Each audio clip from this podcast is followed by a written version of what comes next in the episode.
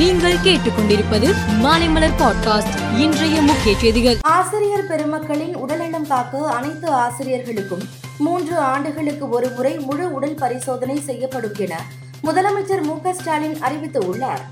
உயர்கல்வி பயிலும் ஆசிரியர்களின் குழந்தைகளுக்காக தற்போது ஆசிரியர் நல நிதியிலிருந்து வழங்கப்பட்டு வரும் கல்வி செலவு ஐம்பது ஆயிரம் வரை உயர்த்தி வழங்கப்படும் என்றும் அவர் அறிவித்துள்ளார். ஜெயலலிதா மரணம் தொடர்பான விசாரணை அறிக்கையில் முன்னாள் சுகாதாரத்துறை அமைச்சர் விஜயபாஸ்கர் குறித்த குறிப்புகள் வெளியிட இடைக்கால தடை விதிக்கப்பட்டது.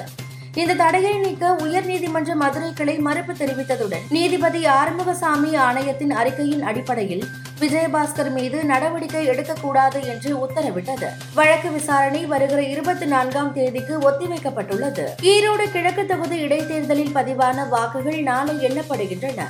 சித்தோடு ஐஆர்டிடி கல்லூரியில் ஓட்டு எண்ணிக்கை நடைபெறுகிறது. தேர்வு முடிவுகளை தெரிந்து கொள்ள ஏராளமான கட்சி நிர்வாகிகள், தொண்டர்கள் திரள்வார்கள் என்பதால் ஓட்டு எண்ணிக்கை மையத்தின் முன்பு பலத்த போலீஸ் பாதுகாப்பு போடப்படுகிறது. மத்திய பிரதேசத்தில் இன்று பட்ஜெட் தாக்கல் செய்யப்பட்டது. அதில் பெண்களுக்கான முதலமைச்சரின் ஸ்கூட்டி திட்டத்தை அரசு முன்மொழிந்து உள்ளது. இதன் கீழ் பனிரெண்டாம் வகுப்பில் அதிக மதிப்பெண்கள் எடுக்கும் மாணவிகளுக்கு ஸ்கூட்டி வழங்கப்படும் என நிதி மந்திரி அறிவித்துள்ளார்.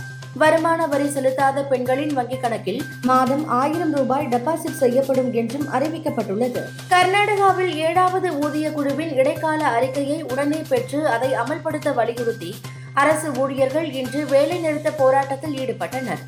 இதனால் மாநிலம் முழுவதும் அரசு அலுவலகங்கள் வெறிச்சோடின. அரசு பணிகள் கடுமையாக பாதிக்கப்பட்டன. அரசு மருத்துவமனைகளில் புற நோயாளிகள் பிரிவு செயல்படவில்லை. இலங்கையில் வரி உயர்வை உடனே திரும்ப பெற வலியுறுத்தி தொழிற்சங்கங்கள் சார்பில் இன்று அடையாள வேலைநிறுத்த போராட்டம் நடைபெற்றது. தடையை மீறி தொழிற்சங்கத்தினர் இந்த வேலைநிறுத்த போராட்டத்தில் ஈடுபட்டனர். இதனால் இலங்கையில் இயல்பு வாழ்க்கை முடங்கியது. செல்போனின் கருப்பு பக்கங்கள் குறித்து இப்போது கவலைப்படுவதாக செல்போனை கண்டுபிடித்த விஞ்ஞானி மார்டின் கூப்பர் தெரிவித்துள்ளார். இனிவரும் காலங்களில் தனி நபர்களின் தகவல்கள் அனைத்தும் ரகசியமாக பதிவு செய்யப்படும்.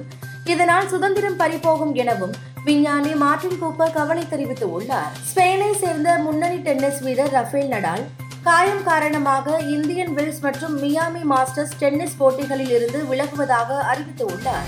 மேலும் செய்திகளுக்கு மாலை மலர் பாட்காஸ்டை பாருங்கள்.